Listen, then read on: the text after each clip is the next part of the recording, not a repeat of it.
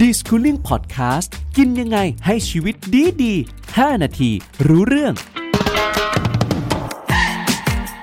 เมนูอาหารเช้าง่าย ๆทำได้ใน 10 นาที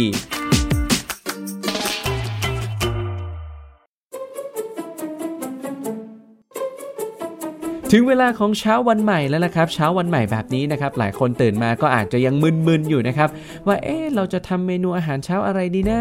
ที่สามารถทำได้ง่าย ๆทำได้ไวๆ ใช้เวลาไม่ถึง 10 นาที วันนี้ครับเราจะชวนทุกคนนะครับมาคิดเมนูอาหารเช้าแบบง่าย ๆ เพื่อให้ได้เมนูอาหารเช้านะครับ กลายเป็นเมนูอาหารเช้าที่ไม่น่าเบื่ออีกต่อไป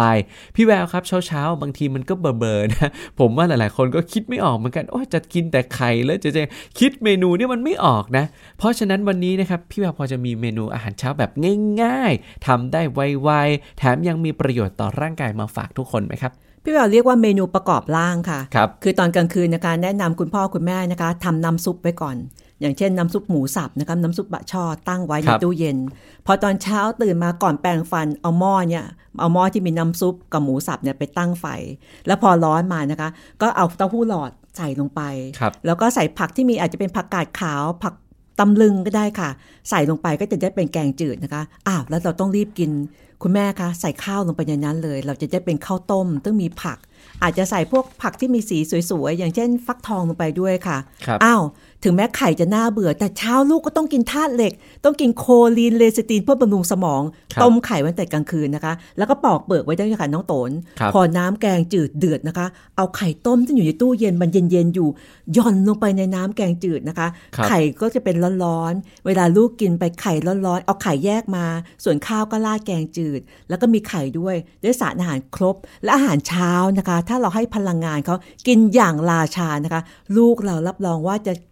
เสริมสมรรถภาพในการเรียนรู้ ได้สารอาหารครบถ้วน อาหารเช้าถ้าเป็นอาหารอุ่นๆได้นะคะ เด็กจะสดชื่นมากๆเลยค่ะ ได้ฟังแบบนี้แล้วพี่แววตอนนี้ผมหิวมาก คิดภาพตามแล้วแต่ละเมนูโอ้มันง่ายจริง ๆ นะ ประกอบร่างในตอนเช้า คุณพ่อคุณแม่จะต้องไม่ต้องเหนื่อย ถ้ายิ่งจะต้องมาต้มน้ำซุปในตอนเช้าเนี่ยบางทีมันแบบทำไม่ทันไงเวลามันเร่งรีบ แล้วอย่างเงี้ยพอเราพูดถึงเมนูอาหารแบบเนี้ยครับเราสามารถนำเอาวัตถุดิบ หรือว่าอะไรที่มันใกล้ตัวเราเนี่ยนะครับมาใช้ได้บ้างครับพี่แววมีแนะนำไหมโอ้โหเก็บใกล้ตำลึงแถวบ้านอย่างเงี้ยเหรอใกล้ใกล้ตัวสุดๆเอาอย่างนี้ก่อนครับเมื่อเย็นกินอะไรอะยกตัวอย่างเมื่อเย็นเราครอบครัวเราตอนเย็นเรามีเวลาใช่ไหมคะ เรามีปลาทูทอดครับปลาทูทอดเหลือ แม่แกะเนื้อไปเลย นี่ใกล้ตัวคือใกล้ตัวในครัวนะ เสร็จแล้วก็คือปลาทูยังไม่มีผักใช่ไหมคะเราก็ดูผักในตู้เย็นก่อนครับถ้าผักในตู้เย็นมีผักง่ายๆ ก็คือข้าวตอนเช้าเนี่ยก็เอาปลาทูมาอุ่น โปะข้าว มีผักก็ผักข้างบ้านที่เราเตรียมไว้ ถ้าบ้านเราปลูกถั่วฝักยาวก็เอาถั่วฝักยาวมา บ้านเราไม่ได้ปลูกผักสักอย่างเอาผักง่ายๆที่เด็กกินได้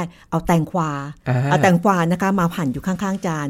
ข้าวโปะเป็นรูปกลมๆ เหมือนที่ร้านค้าทำครับเอาปลาทูย่างที่เหลือวางข้างๆ แล้วก็มีผักอยู่ข้างๆนะคะ แค่นี้นะคะ เปลี่ยนรูปร่างมื้อเย็นให้กลายเป็นมื้อเช้าเมนูใหม่ เด็กก็ไม่เซ็งพ่อแม่ก็ไม่เบื่อและแถมยังประหยัดอีกด้วยค่ะ แล้วแต่ละเมนูที่พี่แววพูดถึงมานะครับ ถ้าเรามองในเรื่องของคุณค่าทางโภชนาการกับร่างกายเนี่ยนะครับ มันจะเกิดผลระยะยาวกับน้องๆยังไงบ้างครับ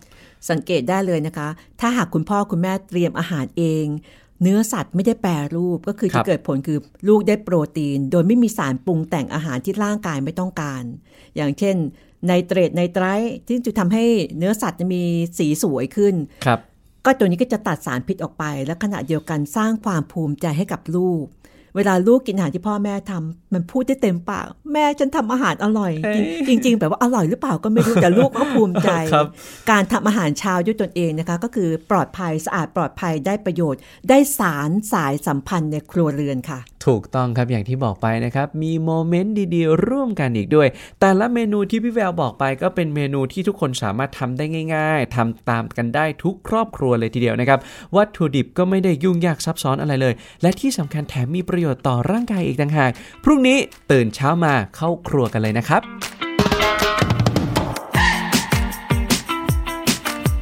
d i s c o o l i n g Podcast กินยังไงให้ชีวิตดีดี 5 นาที รู้เรื่อง